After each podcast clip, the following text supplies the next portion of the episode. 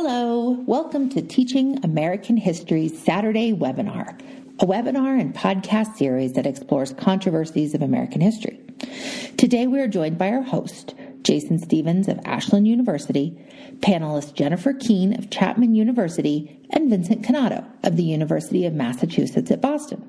For this month's controversy, we've chosen to focus on the Roaring Twenties. Did the rampant commercialism and modernization of the American economy during that decade actually cause the Great Depression? Well, hello, everyone. My name is Jason Stevens. I'm visiting assistant professor of political science and history at Ashland University in Ashland, Ohio. And welcome to our January episode of this year's Saturday webinar series, which we call American Controversies. By bringing together thoughtful scholars with differing points of view, we hope to have a discussion, a conversation about historically important issues that still resonate in the current classroom. We encourage all of you to, joining us today to participate in that conversation by submitting questions via the Q&A box. And if you don't mind, don't use the chat box, use the Q&A box, and we'll try to get to as many of those questions as possible throughout our conversation this morning. And within the next week or so, you'll receive an email with links for further reading, as well as a link to the archived video and audio from today's program. In the registration form, we have linked to the speeches, the letters, and the other writings that we're using for today's conversation, primary documents. Many of them are also available at the Teaching American History's extensive document database located at tah.org or in our core document collection. Today, we will be discussing this question. Did the Roaring Twenties cause the Great Depression? Joining me on our panel, we have a couple of distinguished guests with us today. First, we have Jennifer Keene. She is professor of history and dean at Chapman University. Jennifer, thank you very much for joining us this morning. Thanks for having me. And also joining us is Vincent Canato. Vincent is associate professor of history at the University of Massachusetts, Boston. Vincent, great to see you today. Thanks for having me, Jason. And both of them are distinguished professors in our Masters of American History and Government program here at Ashland University. They teach in our teacher programs through Teaching American History. The students love them. They are experts in their field. And they're just great, kind, and decent human beings, and it's always a great opportunity to get together and talk about some historically important topics. All right, well, let's go ahead. We're not going to worry about, dipping our toes in the water. We're going to just jump right in, and I see we already have some questions coming in to us right now, but I want to get started just to get the ball rolling here with an opening question, or maybe two questions. Our guiding question this morning is, did the Roaring Twenties cause the Great Depression? So, Jennifer, Vincent, please help us understand, first, what exactly the question is asking. What is it that we're going to be talking about today? But more importantly, second, why is this a significant question? Why is this an important question, not just for teachers and students to think about, but really for all Americans? Go ahead, Jennifer. You want to start? All right, I'll jump into that one. Well, my view of the question and sort of the framing of it is that we're really trying to think about a kind of comprehensive explanation for why the Great Depression occurred, and we want to move away from just the stock market crashed. We are in for a 10-year depression, that we want to be thinking about systemic problems in the American economy. We want to be thinking about how those, how the Great Depression in some ways sort of unmasks a lot of weaknesses in the American economy or social inequities or, questions that Americans, all ask in the 1930s, but I think we see from the documents that we have today, we're asking in the 1920s things about, how do we continue to be prosperous? How do we invest in the country so that we can continue to innovate? Will reforms weaken us, our competitiveness? What do common workers expect from this prosperity? You know, all of these questions that are being asked through these documents in the 1920s. And of course, what is the role of the government in all of this?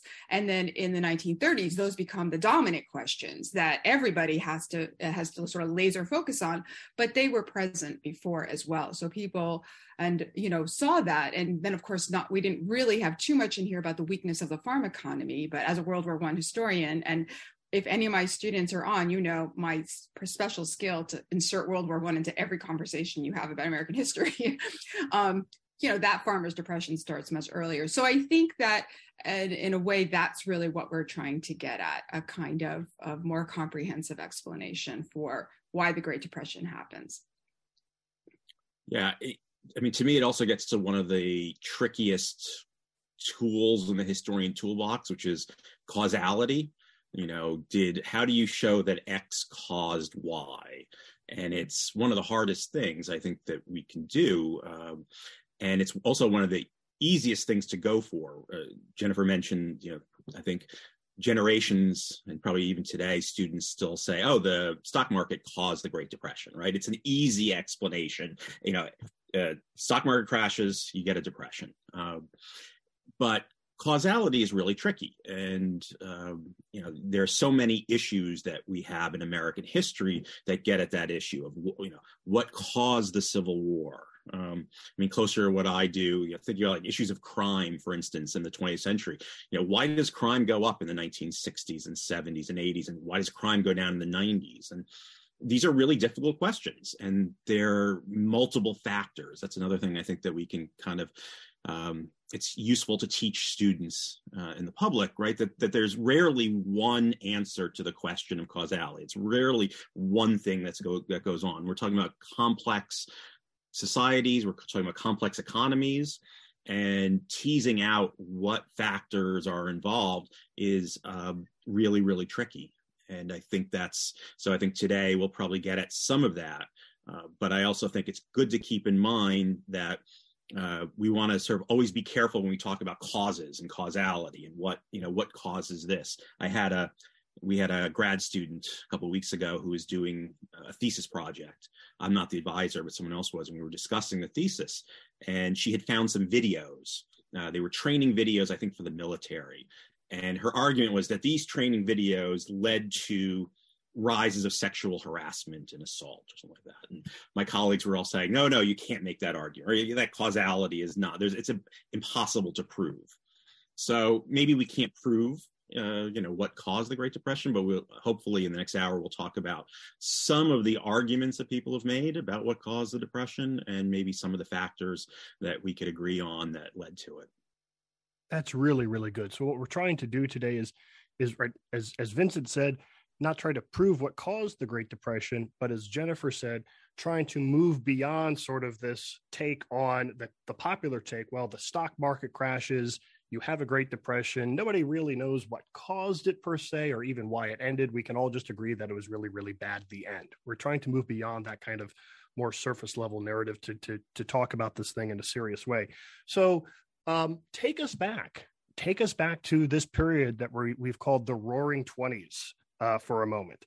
This was known as a period in American history that was marked by unprecedented prosperity and peace. Why was that? What was life like for the ordinary American during that time, during the era of the so-called Roaring 20s? Want me to go first again?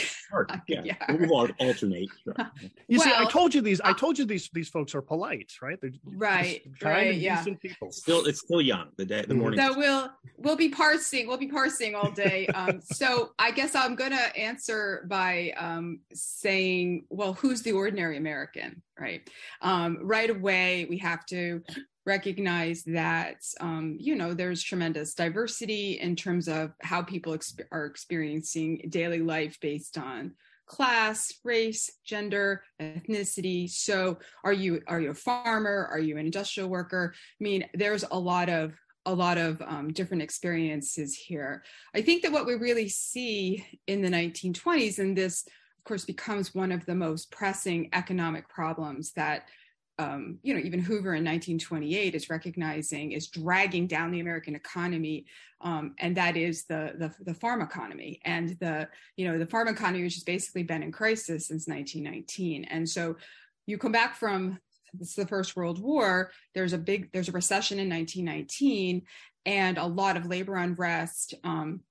We bounce back in the early 1920s, but the farm economy never bounces back. The farmers have gone heavily into debt, in part because of policies that Hoover himself instigated as food administrator during the First World War, and they're never really recovering. And when you have half your economy sort of dragging you down, can the rest of the economy actually balance that out? Now, you see in the document we have on Henry Ford that the car industry is sort of artificially creating this sense of shared prosperity, because it's generating not just jobs in, to manufacture cars, but to have cars, you're sort of then supplementing demand for all sorts of other services. But by the end of the 1920s, you've kind of expired a little bit. How many people don't have cars, can afford cars? You built your infrastructure. So even that is starting to peter out. So that's where I go to, if you start thinking about sort of systemic inequities in the economy in the 1920s, there is definitely prosperity. How widely it's shared, we find out by the end of the decade, is not as broad as we sometimes assume. And then if you look, at the everybody can be rich piece, that also suggests a recognition of that if we don't get more people kind of investing as opposed to saving, we're starting to, we're going to bifurcate even more who has money to spend. And, people will only spend so much money. So I think that there are varied experiences. And of course, fast forward to the Great Depression, of course, we see that in high relief. But those disparities existed in the 1920s as well. Yeah, I mean, I would sort of start by going back. Jennifer mentioned a little bit how bad 1918, 1919 was in America. In some ways, 1919 is one of the worst years in the country. So not only did you have the end of the war, which obviously a lot of Americans are disillusioned with, but you had one of the worst years for labor strikes in the country. You had the city of Seattle being shut down for something like 7 days in a general strike. You had anarchist bombings, or bombs being sent to prominent people, one of them exploding at the Attorney General's house. This is the first Red Scare. You had race riots, attacks against African Americans in cities, and you had the influenza, the flu outbreak in the Spanish flu, as they called it at the time, that killed I think around 600,000 Americans. And I think the 20s in some ways is also a liberation from all of that, a feeling that Americans were going to put behind the war, put behind some of this terrible stuff. It's a kind of a broader feeling of optimism in the society. The second thing I would say about the 20s is talking about consumer goods, right? And for this, we didn't include it, but the Lynn's Middletown is a great example if you want to look at this, kind of looking at sociological look at an average American town in the Midwest, which shows the impact of consumer goods, the increasing access. Again, Jennifer's right. It doesn't mean everyone had a washing machine or everyone had a radio. There were still significant parts of the population that were lagging, but you had far more automobiles, radios, lots of consumer goods that were becoming available and were changing. It wasn't just that people were buying things, but this changed behavior, everyday behavior, and the Lynn's go into that. One of the great examples I like to use, especially with students, is the impact of the automobile and what that did for gender relations, for young men and young women, and for dating habits. So you also have some unsettling social changes or cultural changes that are going on. The third thing I would say, the last thing I would say there in the 20s is also remember this is a period of urbanization where America is becoming more urban, more people are going to the cities. You've just had a massive wave of immigration. Many, not all of those immigrants settling in cities. So cities are growing. And this is also helping to fuel some of that economy. Not the farm economy, but in terms of the urban economy, both in terms of a workforce as well as consumers. So in terms of the 20s, those are a few of the factors I would sort of include in this. That's really great. Vincent, you mentioned the rise of the automobile, and Jennifer, you mentioned this fascinating piece. One of the documents that we read for today was this piece on Henry Ford's 5-day week from 1922. Just looking at this document very briefly, I was struck by the second paragraph with remarks from the New York Herald commenting on Ford's mm-hmm. right 8-hour work day, 40-hour work week. Quote, "The Ford plan is joyous news to all who like to think of bringing work down to the irreducible minimum. Later, we shall have a 30-hour week, then a 20-hour week." Perfectly fascinating. So this attitude in the early 1920s that things are only going to get better from here. I'm wondering if either or both of you could comment more on this document, and specifically how did Americans like Henry Ford and others contribute to the rise of the Roaring 20s?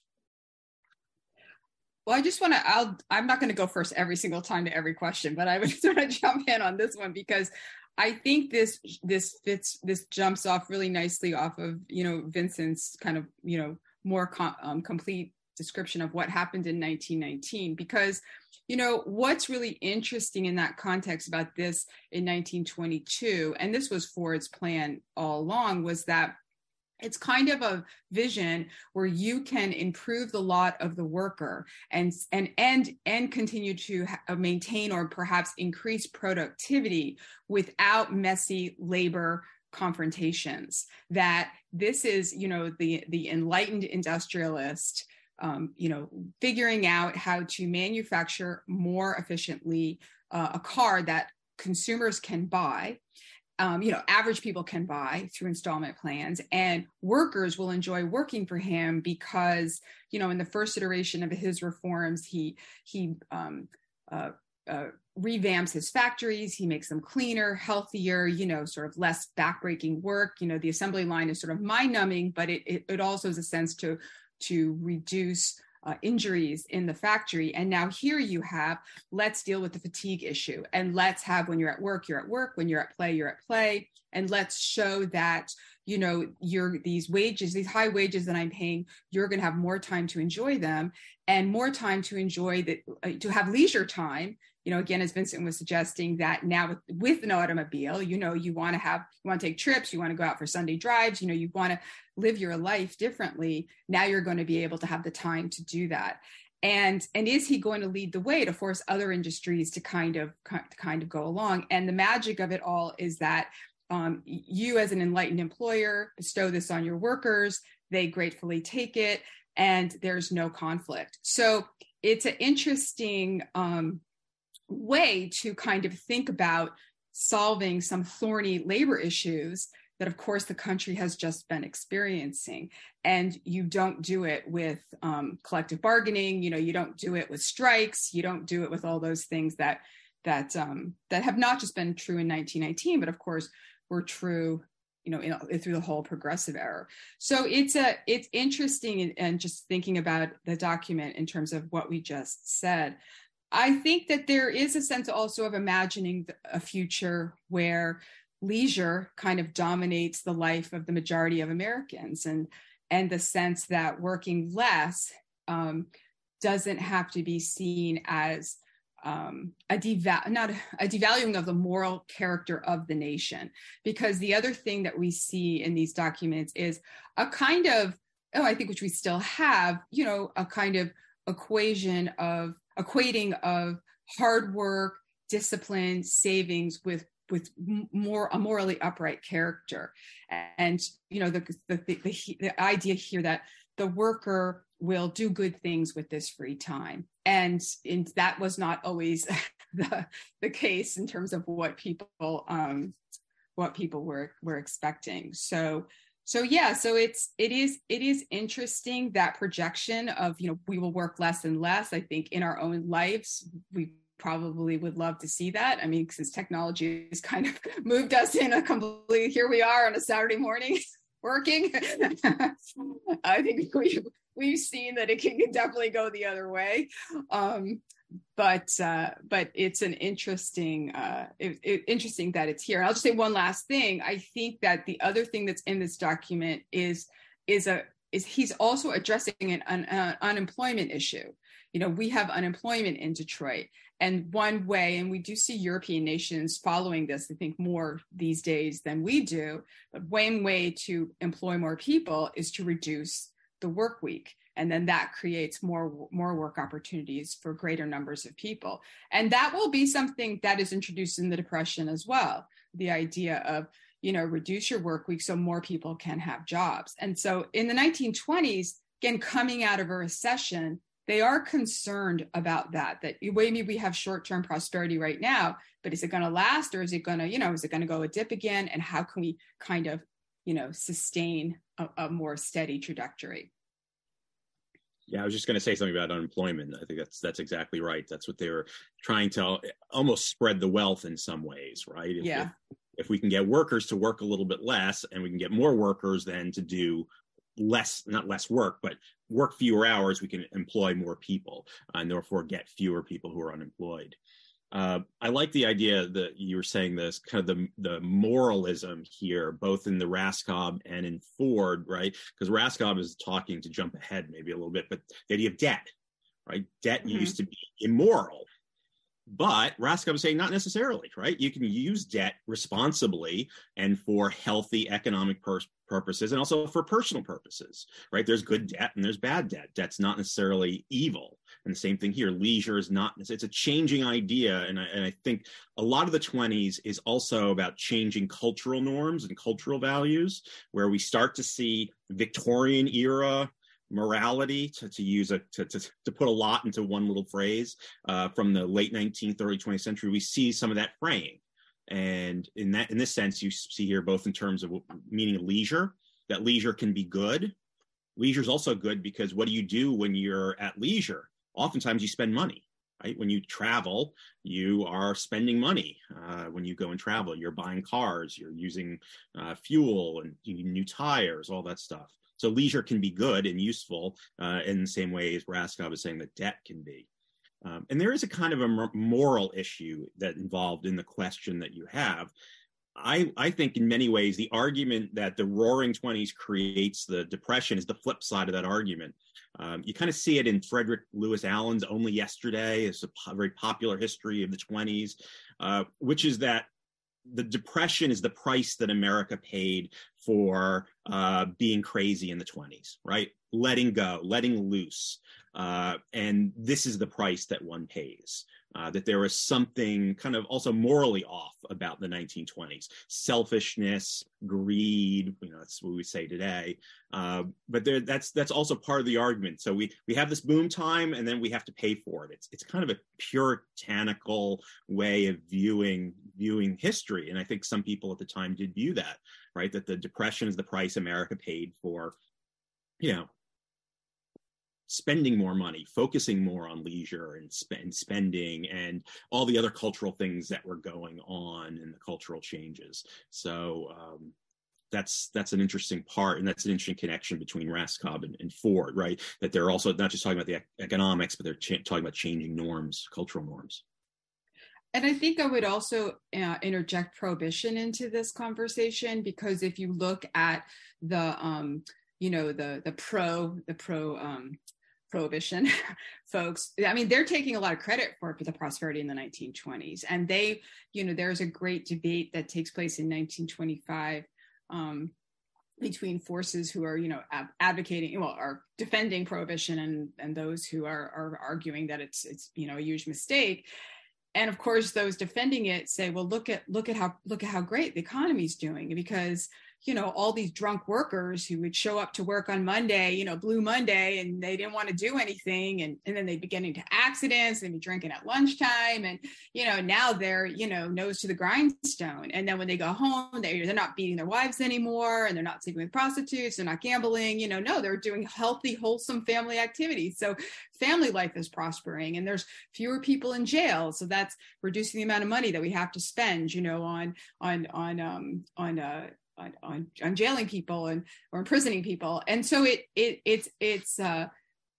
they're really linking the prosperity of the 20s. And again, it's a different kind of moral argument than Allen's, which is to say that the whole country's moral character has been uplifted by not drinking. And so now we can trust workers with this free time, and we can trust them with higher wages because they don't have the capacity to do bad things with that. Because that, you know, there's this paternalism that, you know, runs rampant through this as well. And Ford is is very paternalistic with how he treats his workers.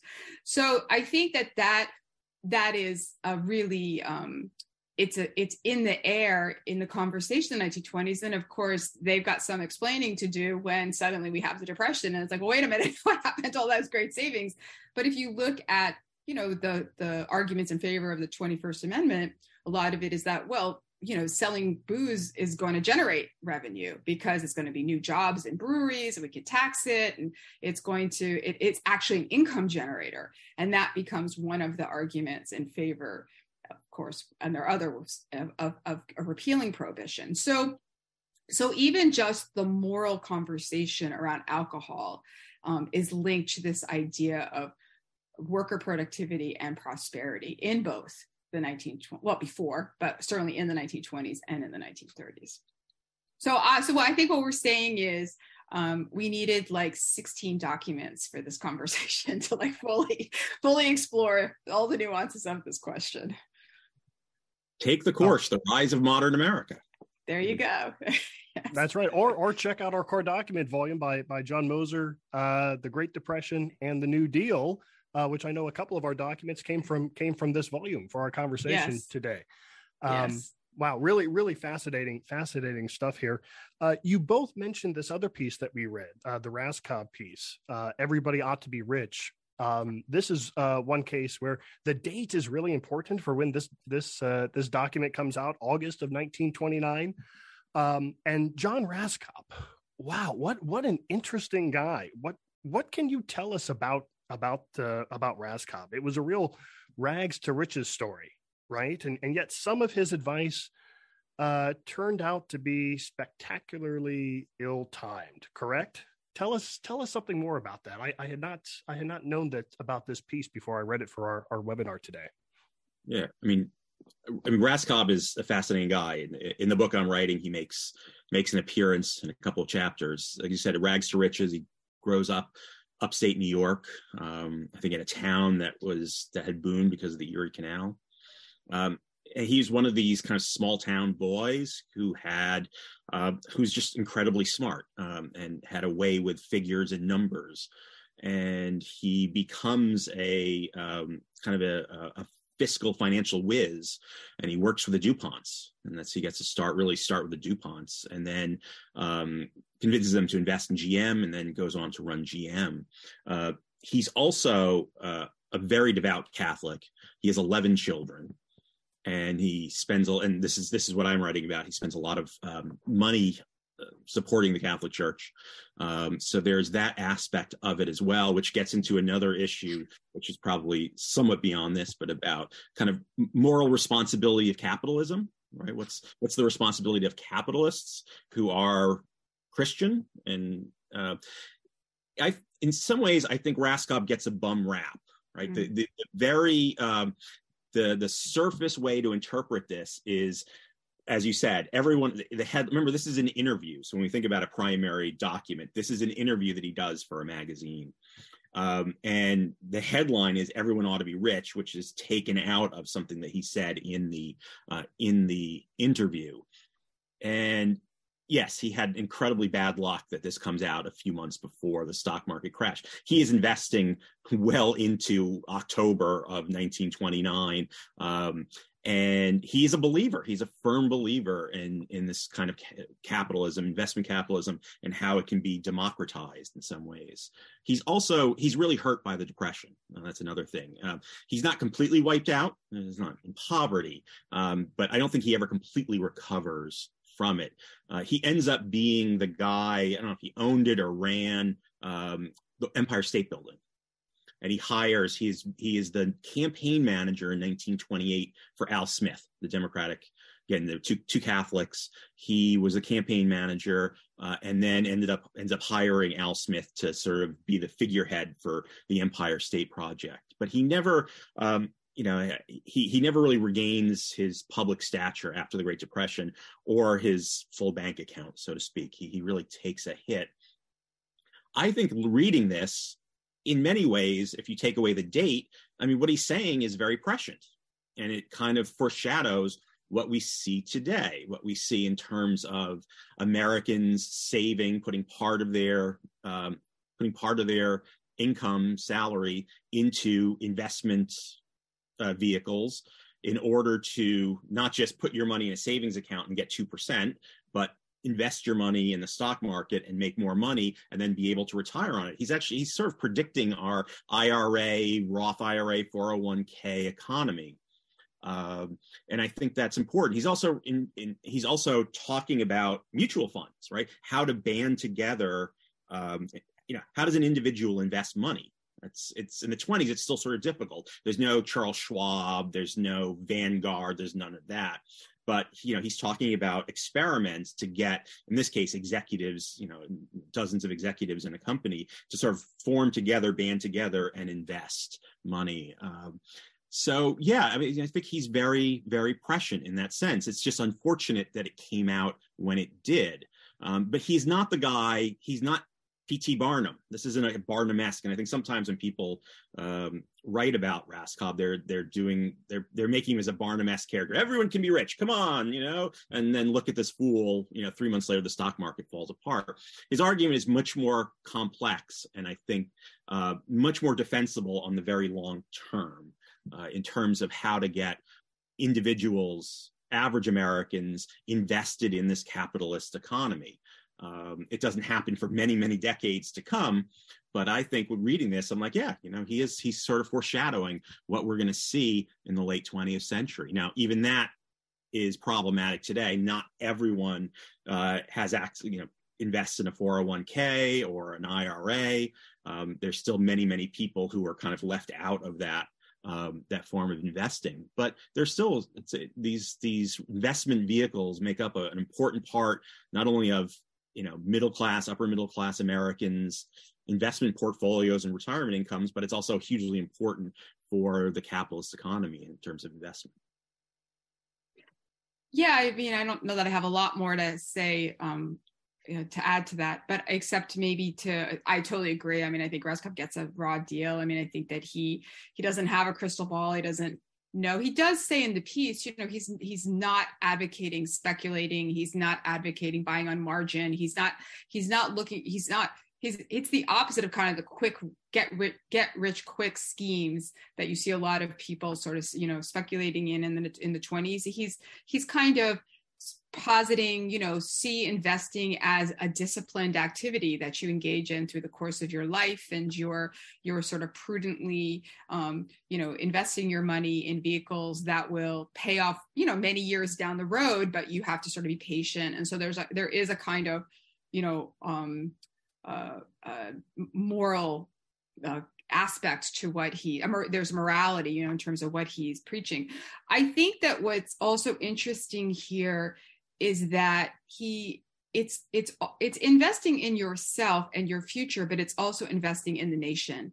And it's a way to, like all these pieces, keep the nation prosperous and keep, in this sense, use your money to invest in the capitalist enterprises of the United States so that they have the capital and credit they need to continue to innovate, to continue to grow, to continue to progress. And it's almost framed as like a responsibility that you have, that if you are unduly, and so you're really flipping the script, right? So usually it's like, you're the morally upright character if you save your pennies, you know, and you're not a spendthrift and you're really careful and conscious about how you use your money. And here he's sort of like, well, if you put your money in a sock under the bed, like you're kind of selfish because you're depriving the nation of the ability to use your money to create more jobs, to create more industry, to continue, you know, to be more competitive with international companies. And so it's a different notion of what is the proper use for your money for yourself, but also for the society in which you live.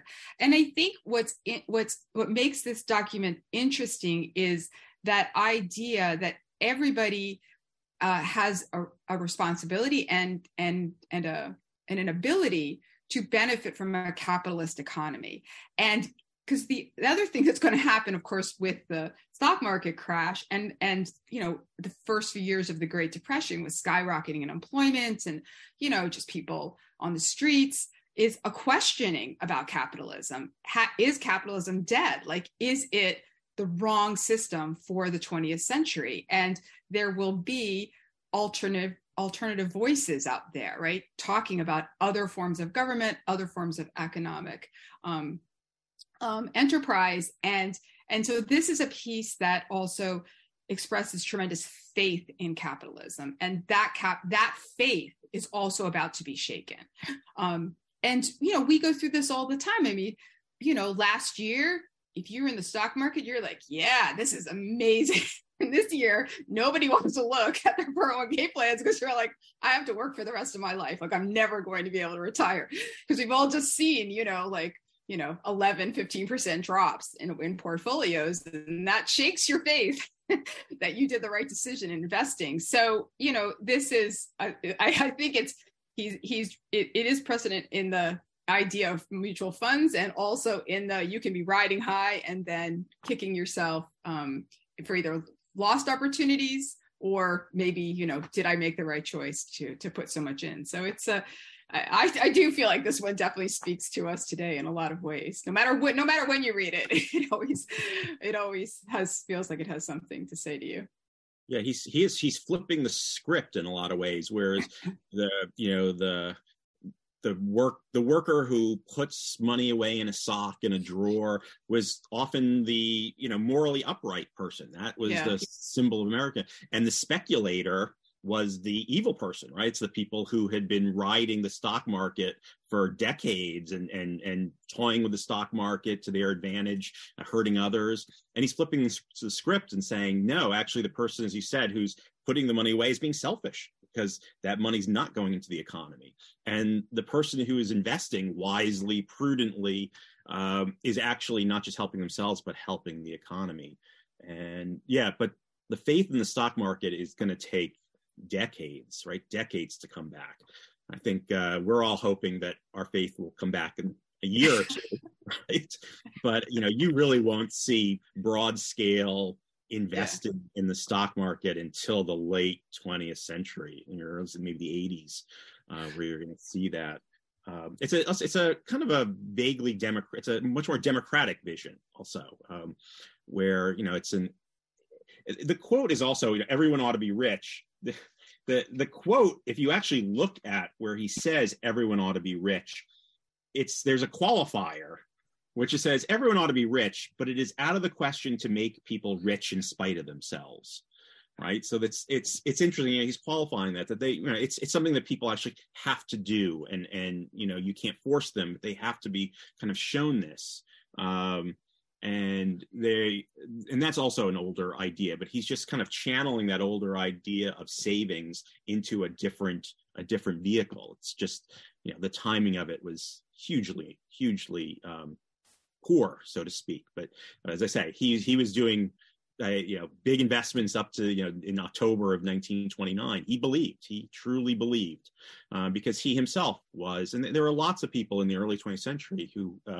I don't want to say Horatio Alger, but, you know, this idea that, you know, I think not just the he, you know, I can make it, therefore you can make it. That's not what he's saying. That's sort of the more, but he does believe that the opportunities that he had could be democratized even to people who were industrial workers, right? I mean, he was not an industrial worker. He came another way, but even people who were industrial workers could, in certain circumstances, could be able to retire. Like, again, he's talking about retirement here. He doesn't use the word retirement, I don't think, but that's what he's talking about. He's saying you can make enough money that you can then live off what you've invested, a percentage of what you've invested.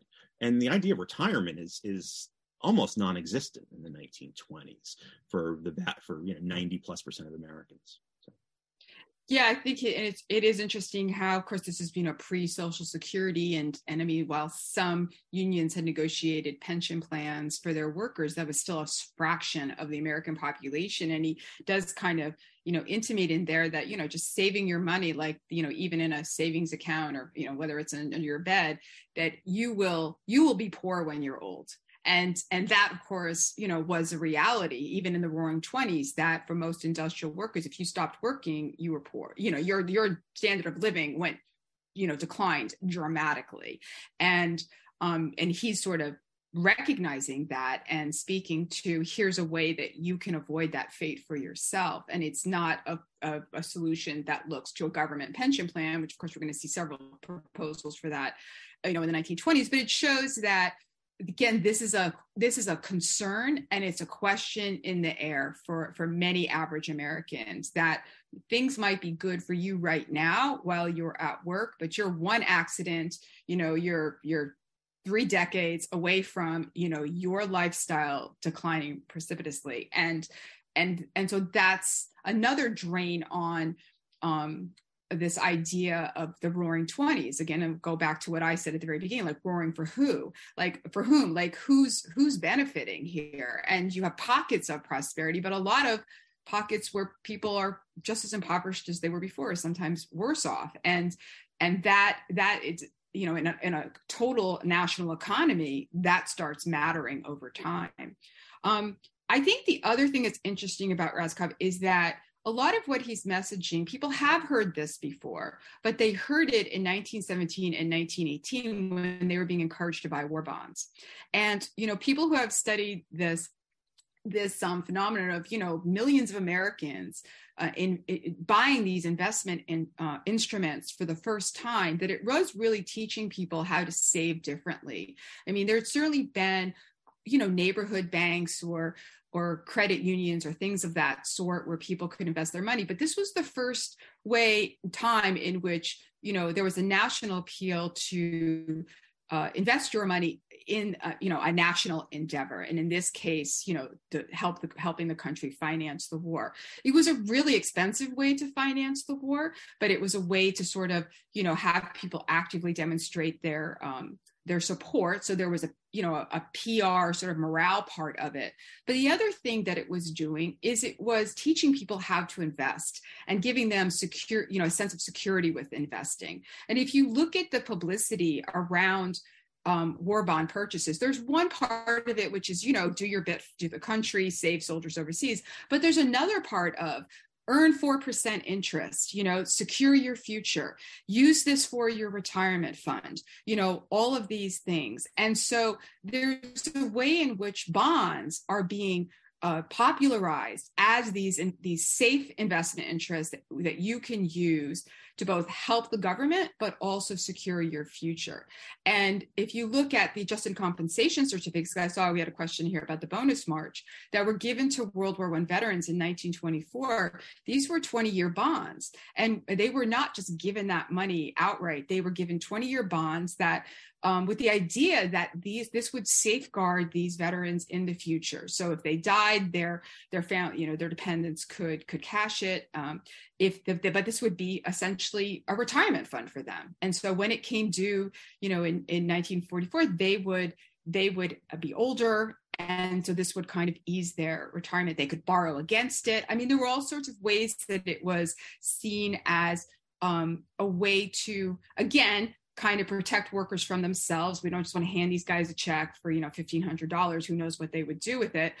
But it is a way of educating people about the benefits of investing. And so I just bring that up because, I mean, he's not obviously mentioning that, but he's building on that conversation in society. And now he's kind of arguing against bonds in this. He's saying, yeah, well, bonds seem safe, but actually you're limiting yourself and you don't need to do that because there's already been this wide acceptance by that point that government bonds, okay, that was a sort of secure, you know, was perceived anyway as a secure investment, even though speculators ended up buying up most of them for people. But anyway, I just wanted to, besides, you know, we always want to talk about World War I, but besides that, I think it is actually part of that story of how you start seeing investing move from just being the purview of a very limited number of Americans to a more generalized practice about,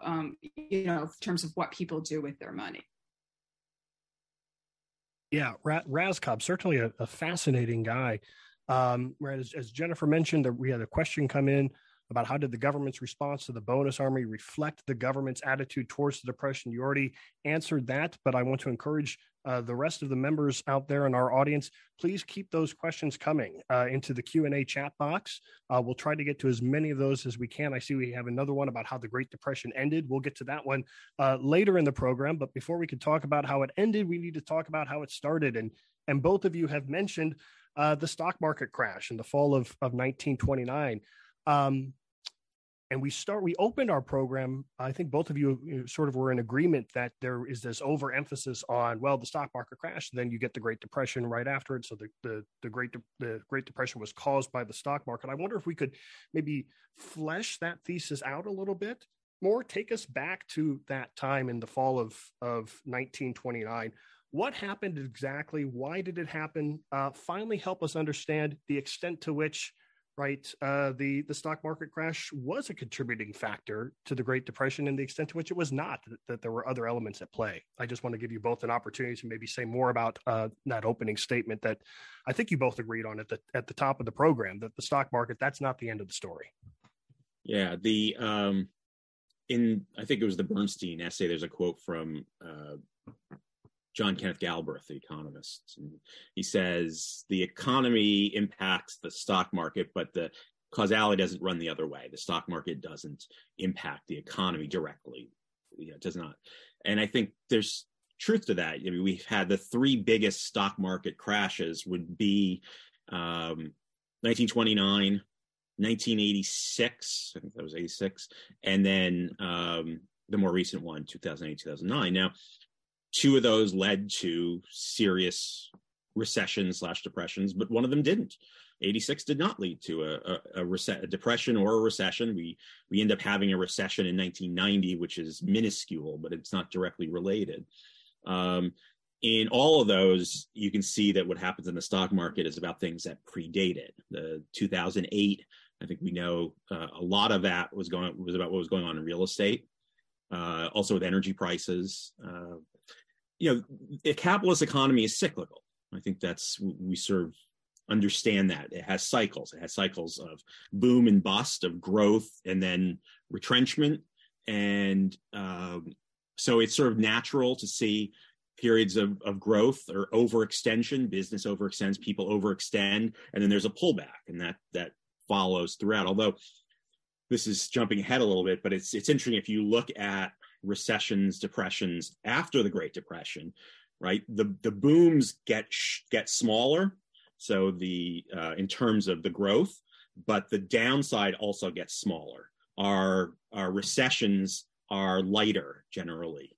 You don't see the deep recessions that you see in the Great Depression and before. I mean, the previous depression was 1893, and that lasts for, depends how you define it, 4, 5, 6 years.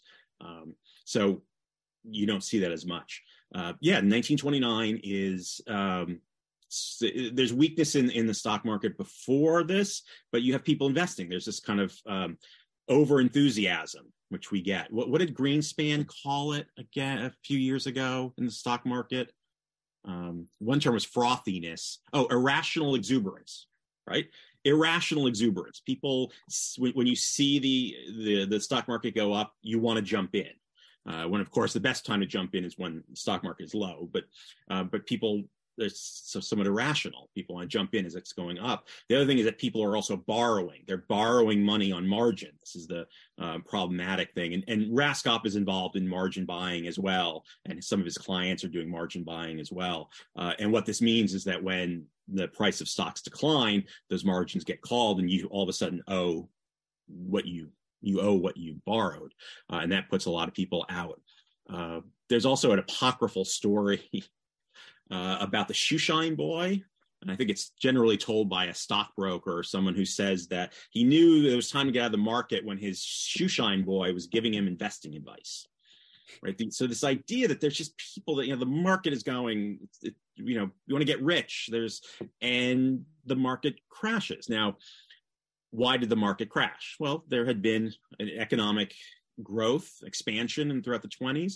But there also, as Jennifer said, there are some underlying weaknesses in the economy that begin to show. And then the stock market crash begins to kind of exacerbate that.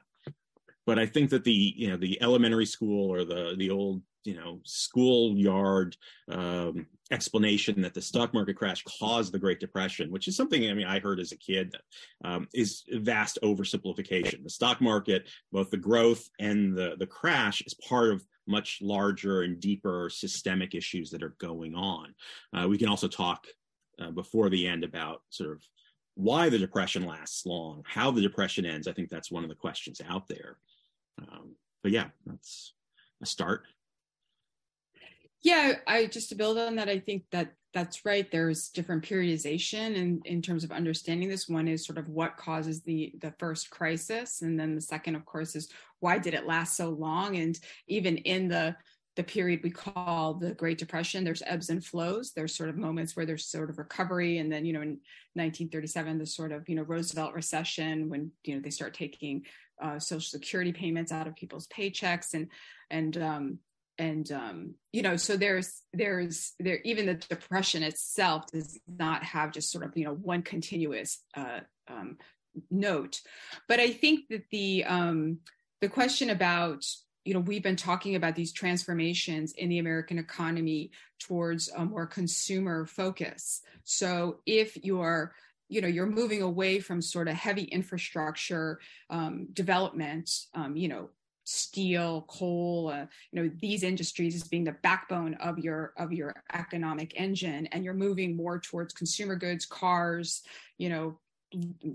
sewing machines, washing machines, whatever it is, as that being, you're sort of moving into that type of economy, the purchasing power of the average American starts mattering a lot more. It didn't matter that much. When you're building the railroads, it doesn't really matter that much if workers can afford to buy, a horse or a cart or something. That's not the thing that's going to really generate wealth in your economy. But now suddenly it does matter. So if you have half the population, farmers who are buying, say they're investing in trucks and tractors and mechanization, but that in some ways exacerbates the problems in the farm economy because you can produce more with fewer workers. You go into debt to purchase those instruments. And then, of course, in the early 30s, we have an unprecedented ecological crisis, in part man-made because of unsustainable farming practices. And so, you have this sort of confluence of factors that creates different problems in different parts of the country. So, you have a problem. This is one of the great paradoxes of the Great Depression. You have people starving in a nation of plenty. The farmers' problem is they're producing too much food. And of course, you got people starving in the cities. So this is a problem of how, of who has purchasing power, of getting equilibrium between these two engines of economic progress. And this is what frustrates people so much. When the first one of the first New Deal programs where you're slaughtering hogs and your farmers are protesting and dumping out milk, and you people standing in soup kitchen lines in the cities. It you can't really wrap your mind around this. And I think we struggle with that today. I mean, we're an incredibly wealthy nation, and yet, you know, we have huge problems of homelessness, and we have people living in poverty, and we think, well, how can this be? So a lot of this is about distribution of wealth. And I think that this is a problem or a recognition that we see in the documents in the 1920s, that a lot of these ideas that people have is about, you know, whether it's Ford, reduce the number of hours people work per week so more people can have jobs, or Raskob, you know, more people should be investing in their futures, the stock market. There is this sense that distribution of wealth matters in a capitalist economy. And if you don't have purchasing power in the hands of average people, with the way this economy is transforming, you're not going to, you know, prosperity is not going to be sustainable. So I think there's that kind of macro level. Obviously, we have other things in the documents point to some misnomers in terms of how you address a financial turndown. Do you raise the tariff? Do you try to balance the federal budget? You know, these are tactics that are tried that completely backfire. But at the time, they're sort of orthodoxy. I mean, this is what you do. And I think a lot of students are surprised to realize that FDR runs in 1932 on a balance the budget ticket. Like, he's a fiscal conservative. Like, he goes in, the first thing he does is he cuts the federal budget. I mean, he turns around pretty fast, but he does not go in as a, you know, with Keynesian ideas of, like, you know, deficit spending. It's the opposite. So I think, and even Hoover, who, you know, the Reconstruction Finance Corporation gets a bum rap, but it is, but first of all, FDR continues it. And second of all, it is a recognition that if financial institutions in cities and towns fail, the whole economy collapses, that you need to have your mortgage companies, your savings and loans, your banks remain solvent. Otherwise, everybody loses their money. So it's that trickle down nature, of course, that people can't get their minds around. And Hoover is not a very good communicator in terms of really helping people understand how his approach is going to work. And this is where I did want to circle back to the question on the bonus march, because I think that one of the problems with the bonus march, when you think, well, how did this demonstrate, you know, the government's response to the Depression, is that you can— Jennifer, sorry, just to interrupt you first. Sorry. Can you tell us what the bonus march was? What exactly that is? Sure. So the bonus march, so I had mentioned earlier about this adjusted compensation certificate that World War I veterans had received in 1924. So, you know, when the Great Depression hits, and, you know, starting at around 1930, 1931, you have group veterans, the American Legion, begin asking for immediate compensation. So these certificates were not due until 1944, but veterans ask that the government pays the face value of them right away. So rather than, you know, having them reach full maturity, they're like, you know, give us our $1,500 now. So the bonus march is basically a mass protest movement, you know, upwards of 40,000 veterans, you know, in and out, because it goes on for about 2.5 months, go in and, you know, stage a mass protest, essentially, they camp out in Washington, D.C., and eventually are violently expelled by the army. And that leads to, a lot of you know, bad PR for Hoover. So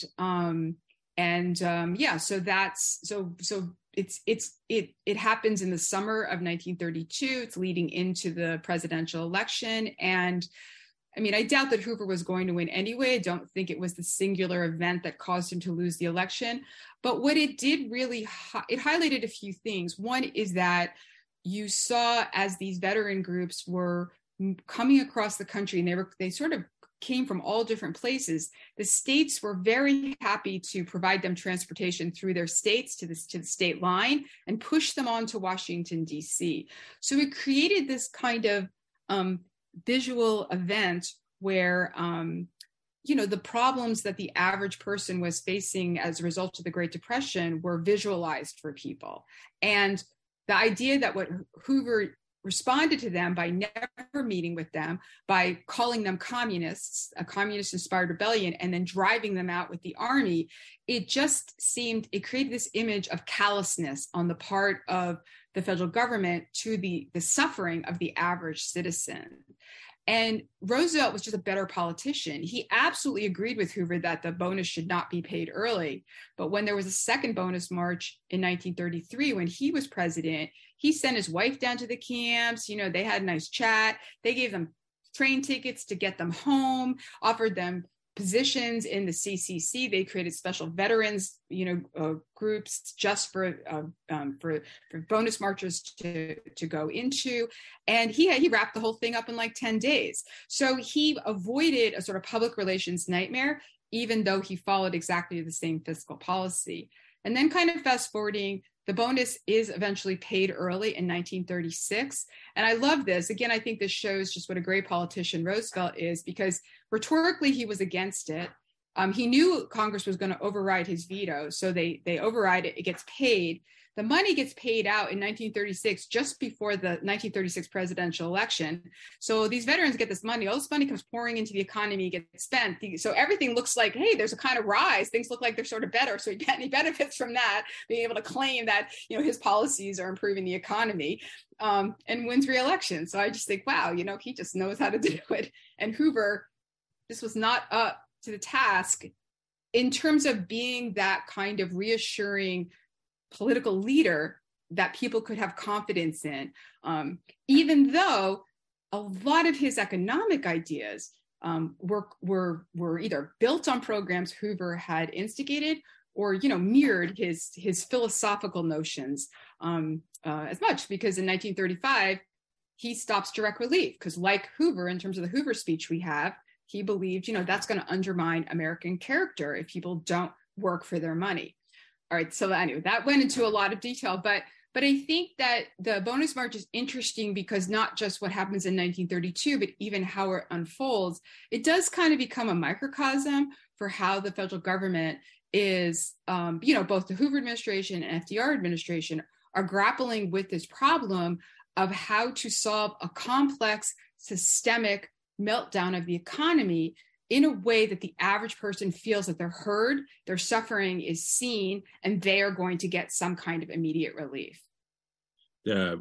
One just quick trivia about the bonus march. It's right. The images of it were bad. It was a militaristic move. It was the military move was led by Douglas MacArthur and two of his two top aides there. I think it was Eisenhower and Patton were his two officers helping. So you have the military leadership of World War II there taking out these, couple of 20,000 or so bonus marchers. Yes, the optics were not good. And that is Roosevelt's, I think, great strength was his flexibility. We often say that the New Deal was not, he didn't come into office with a fully formed political policy program. And there's an element of truth to that. There's a lot of improvisation that went along. But if you look at that, the Forgotten Man speech, you actually do see the outlines of some of what he was doing in terms of farm policy. We talk a lot about farm policy. So what you're going to see with the AAA in terms of trying to get up prices for agriculture, how important that was. The tariff issue was the second one. And the third issue was housing and how important that was, because in terms of the collapse that comes about, it's a banking collapse as well. I don't think we mentioned the collapse of the American banking industry. You had so thousands of American banks just go under. And in the days before the FDIC, right, your savings accounts weren't protected. So you would lose your money. There'd be runs on banks as people tried to take their money out before the bank went out of business. It was also incredibly hard to get the modern home mortgage didn't really exist prior to the 1930s. So what happened is that with the collapse of the banks, you also had foreclosures, right? And you had lots of foreclosures on houses. It was very difficult to get any money to build houses or to borrow money to buy a house. So one of the things that the New Deal ends up doing is kind of recreating the the housing market and the housing finance system. So you get the Homeowners Loan Corporation, and then you get the FHA. And what the FHA ends up doing is government will insure mortgages made by private banks, right? So that private banks would then go back out with the assurance that the money that they would provide for mortgages would be protected by the federal government if there was a foreclosure. You have the creation of the amortized mortgage, right? Previously in the 20s, mortgages were not amortized. So they were 5-year mortgages. And at the end of that period, your house wasn't paid off. You'd have to get another loan to do that. So this is all part, jumping ahead, I think, a little bit to the New Deal, right? This is all part of what's going on, excuse me, in terms of the New Deal, trying to shore up some of the weaknesses that had existed in the economy of the 20s and were exacerbated by the fiscal financial collapse of the stock market, but especially of the banks and the credit system.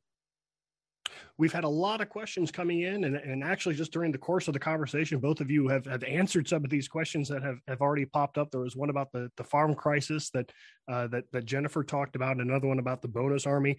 And we're quickly running out of time here. We only got about 10 minutes left, if you can believe it. Time just flies. I want to go back maybe so we can say a little bit more about Hoover and FDR and the two documents that we read from those two presidents.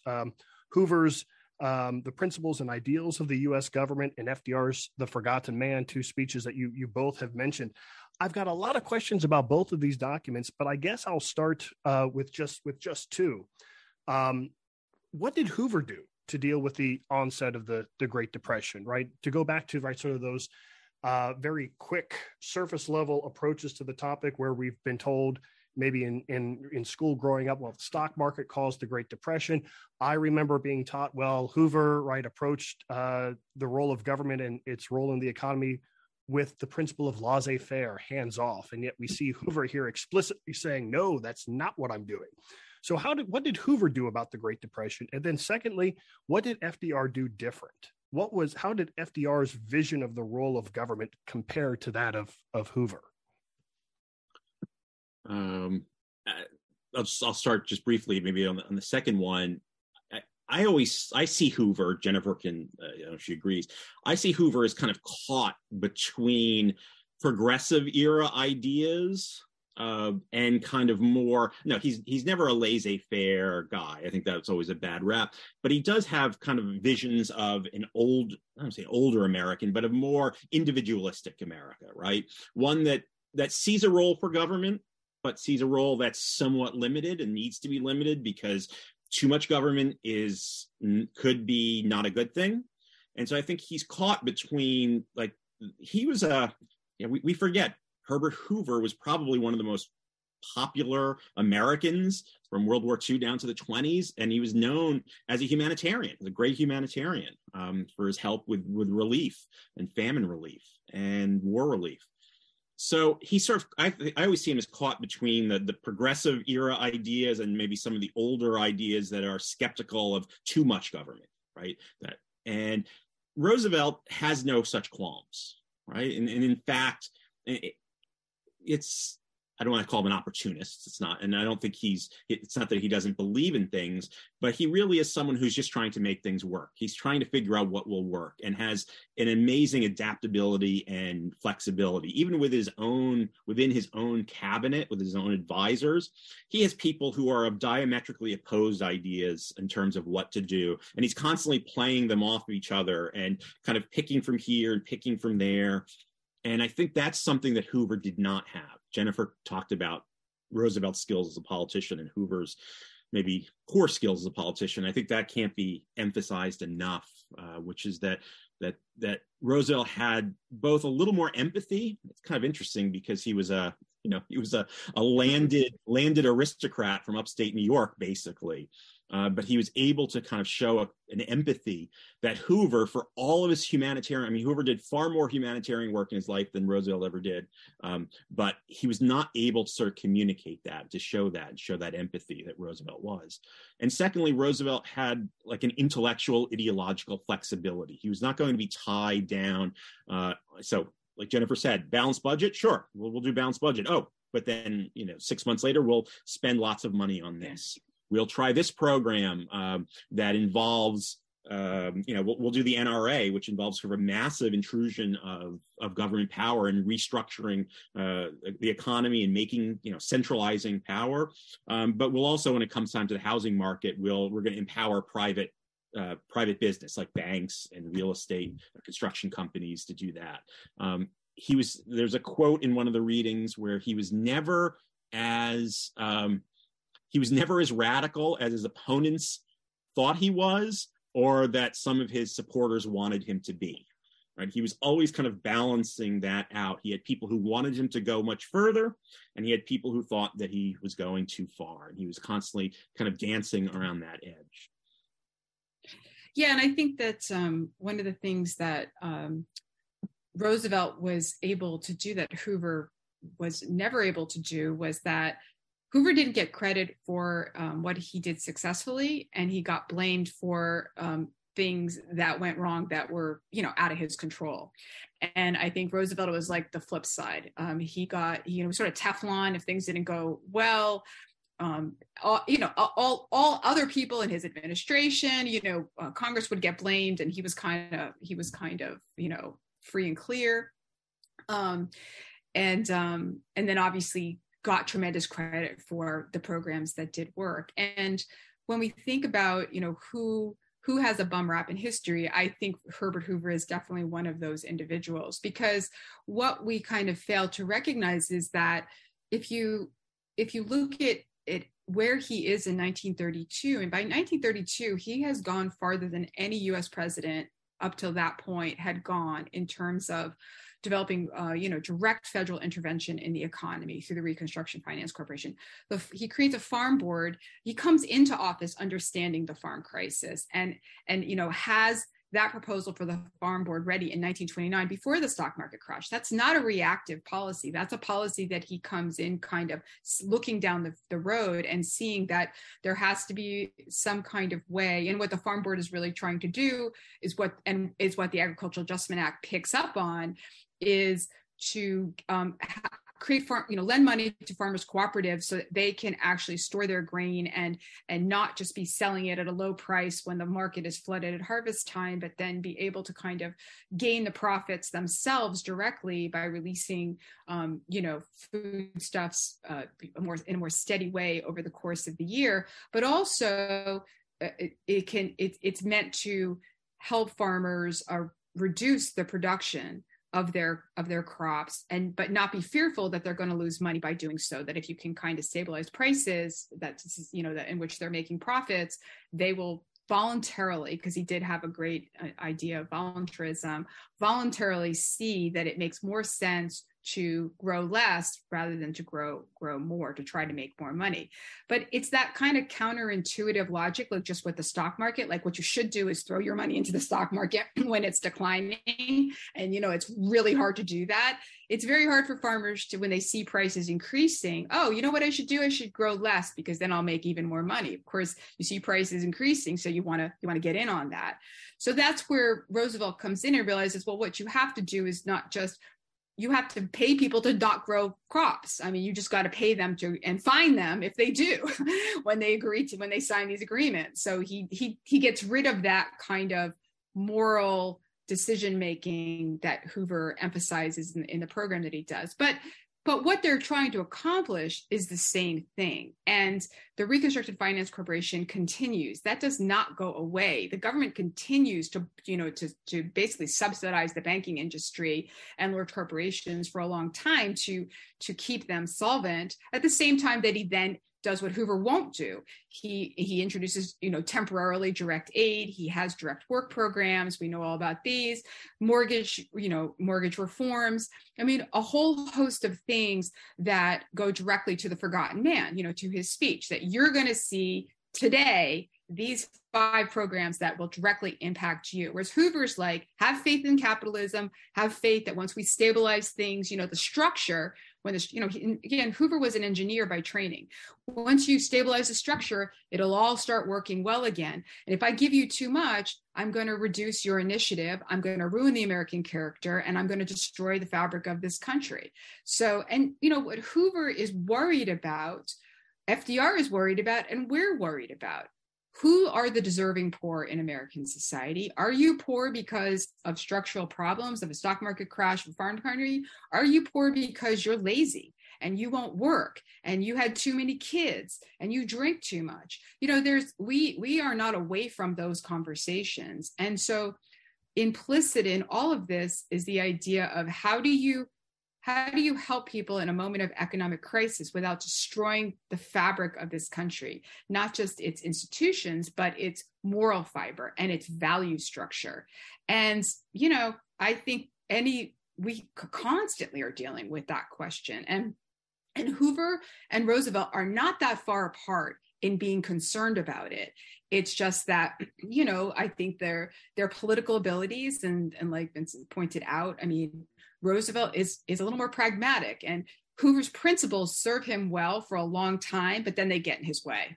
I mean, they get in his way, but nonetheless, FDR benefits from what Hoover has done, and Hoover is definitely not responsible for the Great Depression. So since this whole thing is about what caused the Great Depression, we'll just say it's not because of Herbert Hoover. Herbert Hoover did not, we can't lay it at his doorstep. Yeah.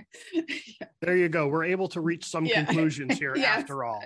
Yes. Wonderful. Well, we are, if you can believe it, we are out of time. We didn't have a chance to get to this question about, how the Great Depression ended. Maybe we can do another webinar on that topic.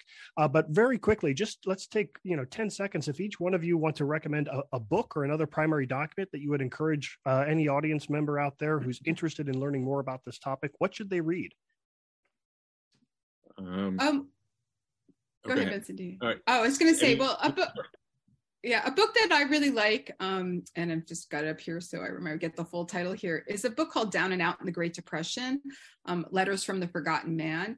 And this is a compilation of letters from average citizens who wrote to Roosevelt or to Eleanor, or to even, some members of his cabinet. And, what was interesting about FDR was how he used the radio and how he would encourage average Americans to write to him. Write to me, tell me your problems, tell me what you're thinking. And again, when you read these letters, it's from across the spectrum. I mean, his critics, conservatives, very radical people, African Americans. I mean, you have all different.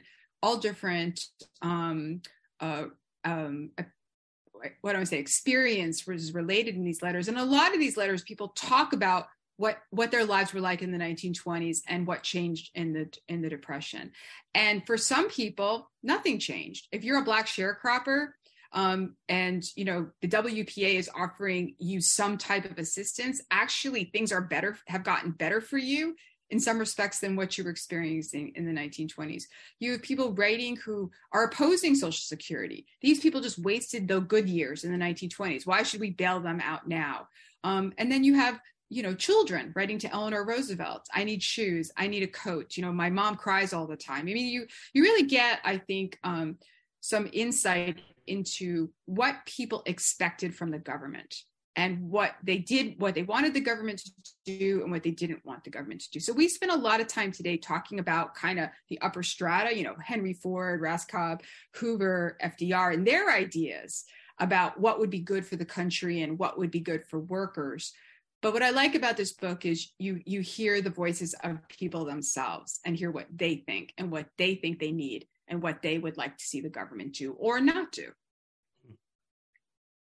I'll go in the opposite direction. And if you're looking for a broad overview of this, I think probably the best book would be David Kennedy's Freedom from Fear, part of the Oxford series. So if you're, you just want what happened, you want to get a basic. So that's one of the best overviews of it. The other recommendation is something I mentioned earlier. If you want a little more insight into the 1920s, take a look at Robert and Helen Lynn's book, Middletown, which is a sociological study of the changes in middle America in the 1920s. It's still useful today for understanding the changes, the economic, cultural changes that we see in the 1920s. And I'll recommend, as I mentioned earlier, in our core document collection, The Great Depression and the New Deal by John Moser, a member of our AU and MAG faculty. You can get a download a free PDF of this volume on our website, Teaching American History, or tah.org. You can order a hard copy for yourself for around $10.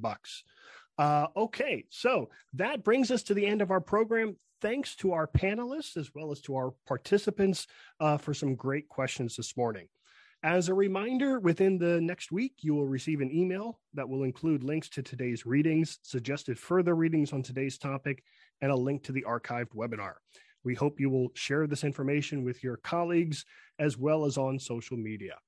If you have enjoyed today's webinar, please consider taking an online graduate course in our MAG program.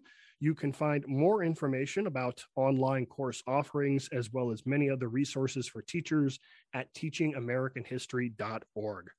This is our 5th episode of American Controversies. The program will return next month on February 4th, 2023, when the discussion will focus on the Progressive Era.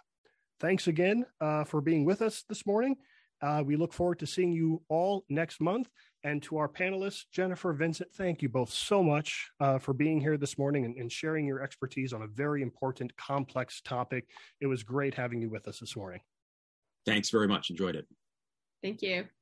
And thank you to everybody out there for watching. We'll see you next month. Thanks again for listening to Teaching American History's webinar on the connections between the Roaring Twenties and the Great Depression. For more information on our webinars, in-person educator professional development programs, free document library and graduate programs, please visit us at tah.org.